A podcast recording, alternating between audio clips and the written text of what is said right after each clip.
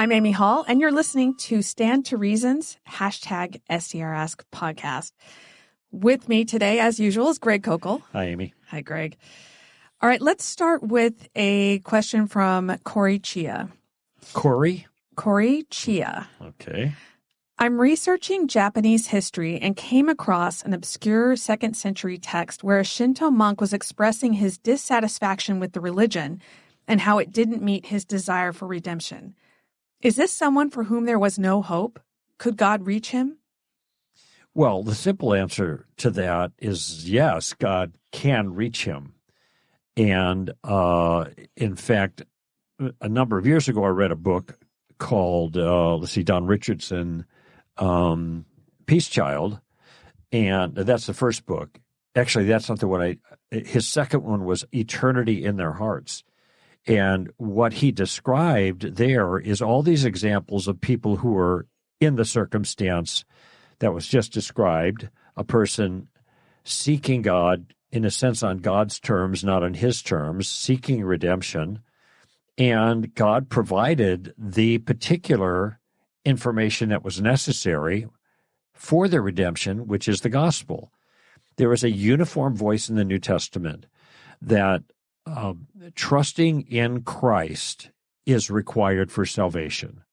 Now, I know this. There's a lot of Christians who don't believe this, and um, even people like Bill Craig seems to be equivocal on whether that's a requirement or there are some other means for some of those that are outside the uh, reception of the gospel proper uh, for being justified, just like Old Testament believers were justified without knowledge of Christ. But that particular detail seems to cha- have changed in the New Testament, and I I point out in, in, Acts chapter. I've done some writing about this, and it's on our website. Uh, is one way the only way, or um, no other name? No other name. These are two pieces that are similar that cover the same ground, and they've so they're on our website. They've come by go by different names. I don't know what the most current iteration is.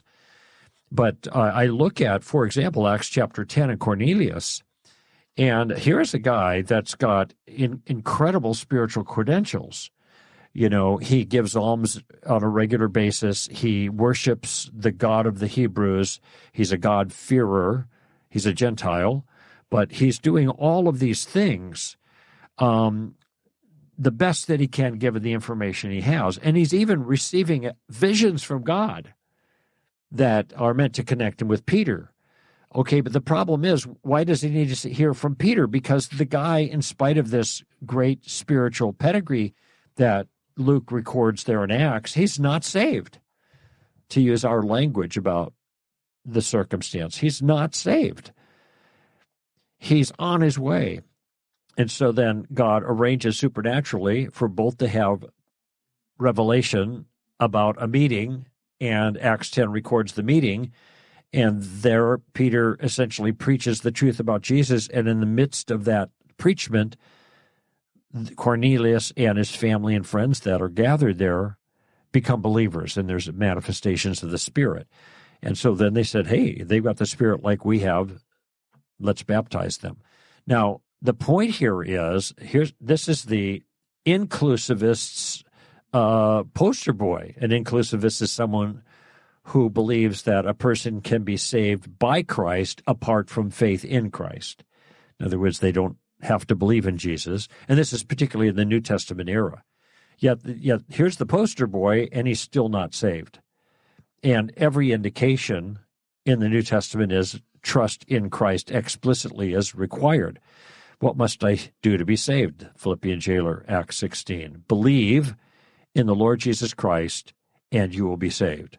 There's not the slightest hint that people following other religious enterprises will be saved by Christ through the false religious enterprise. But that's the inclusivists' claim. And that's also, for example, the Roman Catholic Church's view at the moment. So, um, on that view, this person who's doing his best to seek God, apparently, according to this document, um, seeking redemption will receive redemption simply in virtue of seeking it, apparently honestly, regardless of what religious view he happens to take at the time.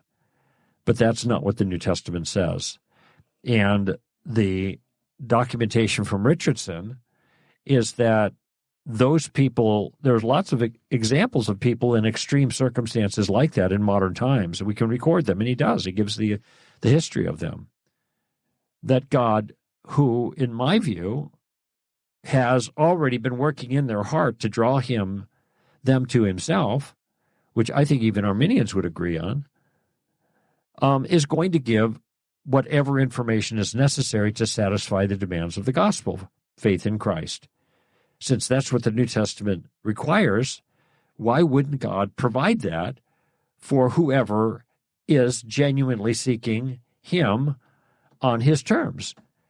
Regardless of one's convictions about sovereign grace.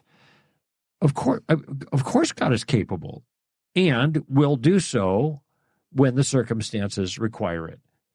And th- that's my confidence.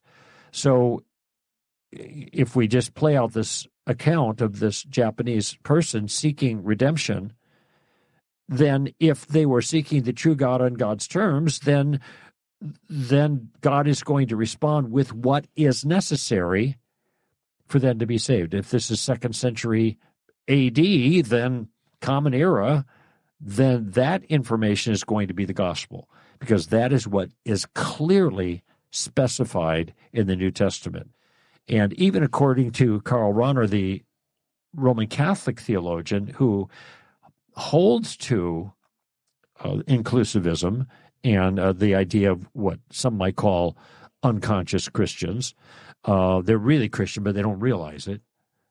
Um, this notion of unconscious Christians or inclusivism was totally absent from church history until the end of the first or beginning of the second millennium.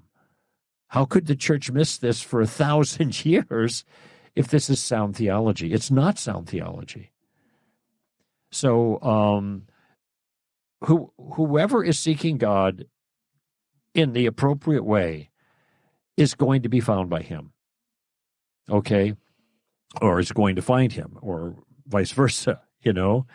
Because God is sovereign over that circumstance and there's nothing that is preventing him from getting the information to them that they need. He can move mountains and in fact as the Richardson accounts they're in uh, eternity in their hearts uh, are evidence of that. So I have every confidence God would do that. And I would say it's even more certain than that because if someone is seeking God, that means God is drawing him. And right. if God is drawing him and calling him, God will give him the gospel right. in whatever way. So when you're looking at someone in this second century text, we know that if God was truly drawing him and to himself, God would reveal himself to him. But you can have someone who desires redemption but doesn't re- desire God. He might mm-hmm. he want he might want relief from his guilt. He might want you know t- to go to a place where everything will be redeemed. But that doesn't mean that he actually wants God because mm-hmm. that involves some other things. It involves submission. It involves uh, kind of a giving over of yourself. It involves seeing God as he is. So even if somebody is lamenting the fact that he has sin or he has guilt and he doesn't like that, that doesn't mean he would turn to God. And mm-hmm. I think, mm-hmm. I think, you know, most of us probably know somebody who would fall under that category. Yeah, a deeply religious person following their religion with uh, with vigor, and I mean, the, many religious people qualify for that. Look at all the Mormons, for example. Look at all the devout Jews look at all uh, uh devout whatever Hindus, whatever they are obviously sincerely pursuing. Paul says in Romans chapter ten regarding the Jews, I bear them witness they have a zeal for God. They have a zeal for God, but it's not in accordance with knowledge, and not seeking uh, God's righteousness and is seeking to establish their own, they did not subject themselves to the righteousness of God, which is Christ. So you can read that Romans 10, the first couple verses. And um, that I think it helps tell the story that there are people, like just like you're saying, people who genuinely seek, um, but some uh, other things are going on. Mm-hmm. And we don't know their heart, God does. And so I'm going to leave that to God to sort that out. I don't have to sort that out. But what we can't do is we can't change the standards that Scripture clearly make for salvation just because we it seems to us to be unfair. Well, and underneath this is the idea that we are all by nature children of God's wrath. Mm-hmm. So we look at someone like that and we think, oh, here's someone who deserves God's redemption. Mm-hmm. Again, we're looking at this from our own human perspective where we are all starting off in rebellion against God and we're comparing ourselves to other people. We're not seeing ourselves as we really are. We're starting off as people who are in rebellion against God, who deserve punishment. The fact that God saves anyone is just grace. And this is something, if, if I could just get people to understand what that means, hmm. because I think we're still, especially in this culture, we're still thinking that we are owed something by God. Yeah. And so when you apply that to this case, no matter what God does, if he does not save this person, that's not an injustice. So we can't we cannot forget that as we're looking at this. And I would also say even in the Old Testament only those who were trusting in the true God, who had faith in the true God as Abraham did, were the mm-hmm. ones who, who were saved. And that's this that's the same thing that goes through to the New Testament, although now we have more knowledge about God. So if we reject Jesus, we're rejecting the Father. But even back then, it wasn't just that God didn't have requirements of of who to trust or or, or, or how he or was saving. The, or what the true religion is. See, there was no inclusivism in the Old Testament. All of those pagan people who followed pagan religions were condemned. And the Jews, when they followed the habits of the pagan mm-hmm. religions, mm-hmm. they were condemned too, even though they had the true God as the center of their uh, of their religious their formal religion. Now, obviously, they didn't follow him consistently, but that's that's it, it, it's not any different in the Old Testament. I when someone once said, "So it's easier in the Old Testament uh, to be saved because you could believe whatever." And as long as you're sincere, this is the way they understood it. Hmm. And the answer is no. It was the people who were, as you pointed out, who were righteous in their pursuit of God and their their behavior from human standards reflected that these were justified by their faith in God, just like Abraham and those that followed. And Paul makes that point that justification goes all the way back to Abraham, justification by faith. And um, and all of those people, every one of Old Testament saints, had they been in the New Testament era, would have trusted Christ. So then the question becomes, why did God do it this way? Because I, I, I think that's where people go next. Why did God have people have faith in him to be saved? Well, first of all, that's the only way it can happen. And this is the point that he makes in Romans 4 that the reason why it's by a promise and by grace is so that it can be guaranteed. Because trying to do it by works will never work because we're fallen. Mm-hmm. So this is the reason. Now, if God is creating the world in order to reveal himself and glorify himself and so that we can enjoy him forever, of course he's going to save people through true knowledge about him and about Jesus because that's the whole point of of the whole creation. Why would he save through some other religion and give glory to some other false god mm-hmm. That's not the true and good God? Mm-hmm. That that would be an injustice. So this all comes down there there's so many things involved with this question. Yeah. And uh, a lot of our questions touch on a lot of these different things. Mm-hmm. So I think this is these are things people need to think about. It, it, it shows the importance of having s- some depth of knowledge in what might be called biblical anthropology. That is, what does the Bible teach about man and his condition, both made in the image of God and fallen and redeemed? I mean, these are just three different glances if you want to get the full picture. And if you don't have a clear understanding of made in the image of God beautiful and fallen broken and what that brokenness entails, well, then you're not going to get your soteriology right, biblical soteriology, which is your doctrine of salvation. And because there's a shallow understanding of these things, um, there is there is a misunderstanding of of the things that the doctrines that rest on a clear understanding of theology proper, the character of God, and anthropology, the nature mm-hmm. of man, for example. So here is uh, a question that's kind of hits this from another direction. This one comes from Michael. Is it possible for someone to put their faith in Jesus for salvation and do their best to live a Christian life, but not have eternal life because they were not chosen? And then he gives a few verses Ephesians 1 4, John six forty four, and Romans eight thirty. Well, okay, I'd have to look at those Ephesians. Let me just go to Ephesians 1 4. John six forty four is the middle of the bread of life discourse. But but the way he Ephesians 1 4, it says, just as he chose us in him before the foundation of the world, that we would be holy and blameless before him. Uh, before him. Okay, so that's a verse that just makes reference to chosenness. And the, the answer to that question is very simply no. And the uh, the, the reason I say no, remember the way the word the question is worded: Is it possible for someone to have faith in Christ but not be chosen? And th- that completely misunderstands the notion of chosenness. Now, we, we've talked about this a number of times recently, but I'm going to go back to the book of Romans and just read a, read, um, a verse that would be important for people to meditate on because it, it, it goes directly to this issue. All right.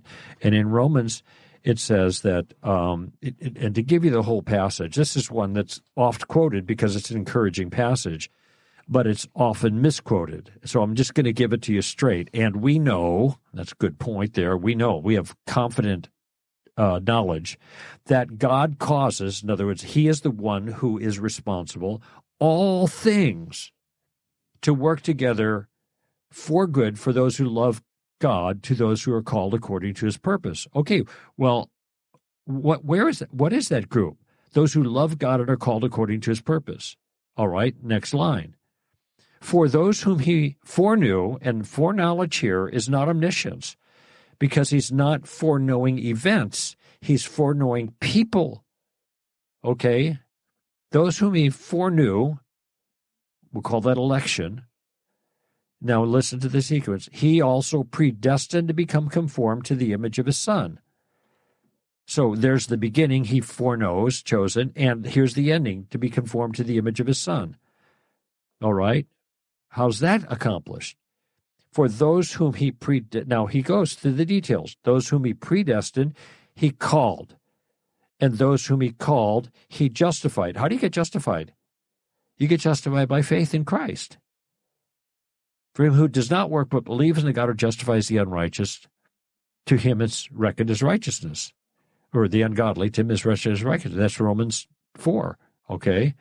So do you see in the sequence those whom he called, he justified. He justifies in virtue of faith. That's the question. Who a person who has faith in Jesus is the question.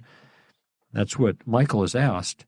Well, if a person has faith in Jesus, it's because God foreknew him and guaranteed he would be made like Jesus, and he guaranteed that by calling him, justifying him, and those whom he justified, he also glorified. That's resurrection, and that's the final end of being like Christ. It's all packaged in there. So it, it it's like how can God can God justify somebody that he didn't elect? No. Can he elect somebody he didn't choose? No. It's all part of the same package. If you are a Christian, it is in virtue of being part of this sequence. And in fact, if you're a Christian, every part of this sequence applies to you. And this is not, to me, in the slightest bit ambiguous what what God is saying here. And the only ambiguity is the tendency of people to take the English word foreknew to be omniscience. Oh, he knew he we were going to believe in him, and therefore he chose us. Well, that doesn't make any sense. He chose us because he knew we were going to choose him. Well, if we choose him, then he doesn't need to choose us because we chose him. But why does it say he chose us? We don't he doesn't choose us because we choose him. We choose him to be justified because he's already chose us.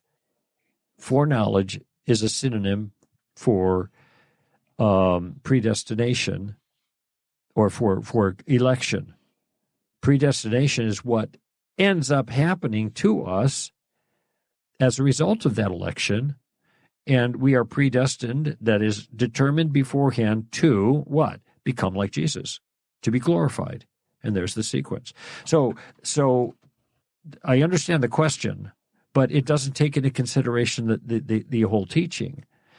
Um, and it's often people say, "Well, I, if I if I wanted, I could want Jesus and believe in Jesus and everything, but if I'm not chosen, then I'm out." Well, no, you you'd only want and believe in all that if God was working in a sovereign way to bring you to that understanding. People who are not chosen don't want that. Oh, they mm-hmm. may want redemption, like we talked about earlier, but not on God's terms. So uh, I'd encourage Michael to look closely at this passage in Romans eight and uh, I don't I didn't look at the John six passage, but I know the passage is about God's sovereign grace. Right. So I I want to read that verse because because Michael also has you know John six forty four, and that reads like this. No one can come to me unless the Father who sent me draws him, and I will raise him up on the last day. I will. right. I will. And doesn't so it go further? and he says that uh, all the Father gives for me, I lose nothing. I think that's a phrase in that passage as well. So there is no thing where the people have faith and they get lost because they're not chosen. Right. So this this very verse is saying, if you have faith in Christ, God has drawn you. Right. So there's no question of whether or not um, there's no category where God draws you and then you're not chosen. Yeah. That's just not that's not how this works. Mm-hmm. And I think a lot of people do worry about this. I get questions about this yeah. where they see this idea of chosen and then they are afraid that they aren't chosen. But this is what we need to keep in mind. You don't need to know why you have faith. You can even disagree with us mm-hmm. on why you have faith. But the fact is, Jesus says he will not turn you away. He will not cast you out. And I can't remember which verse that is now. And I wish I had that in front of me right now. But whoever comes to him, he will not turn aside. So if you have faith in him, it can't, first of all, it can't be that you're not chosen. But even if you have that worry, just hang on to the fact that you know Jesus will not turn you away. And mm-hmm. that's the important thing to remember here. There's nothing, there's no barrier that will stop you from being saved if you have faith in Christ, because it is faith in Christ that saves you by God's grace. Mm-hmm. Well, uh, here in, in, in Matthew, or rather John chapter 10, says, My sheep hear my voice, and I know them, and they follow me. Notice the sequence here. They hear, those are the ones he knows. They respond by following, and I give eternal life to them. Notice the sequence. So hearing his voice is responding in a way that results in salvation, according to Jesus. And they will never perish, and no one will snatch them out of my hand. And the John 6 passage that we were just reading. Um, uh, so all, I did find that verse I was oh, looking okay. for. It's it's verse 37 in John 6. All that the Father gives me will come to me, and the one who comes to me I will certainly not cast out. Uh, I was right on that verse. just going. So that's okay. You see, you said it so sweetly. For I have come down from heaven, continuing here, not to do my own will, but the will of him who sent me. And this is the will who, of him who sent me, that all that he has given me, I lose nothing, but raise it up in the last day. Okay. Um, for this the will of my Father, that everyone who beholds the Son and believes in him will have eternal life, and I myself will raise him up on the last day. So, top to bottom, verse 37 through 40, you have all kinds of citations of security because we have been chosen by the Father who draws us and gives us to Christ, and that guarantees that we will be raised up in the last day. All right, that's all we have time for. Greg, thank you, Michael, and thank you, Corey. We, we appreciate hearing from you. If you have a question, send it on Twitter with the hashtag STRask, or you can go through our website on our podcast page. Just look for the hashtag STRask podcast page. This is Amy Hall and Greg Koukl for Stand to Reason.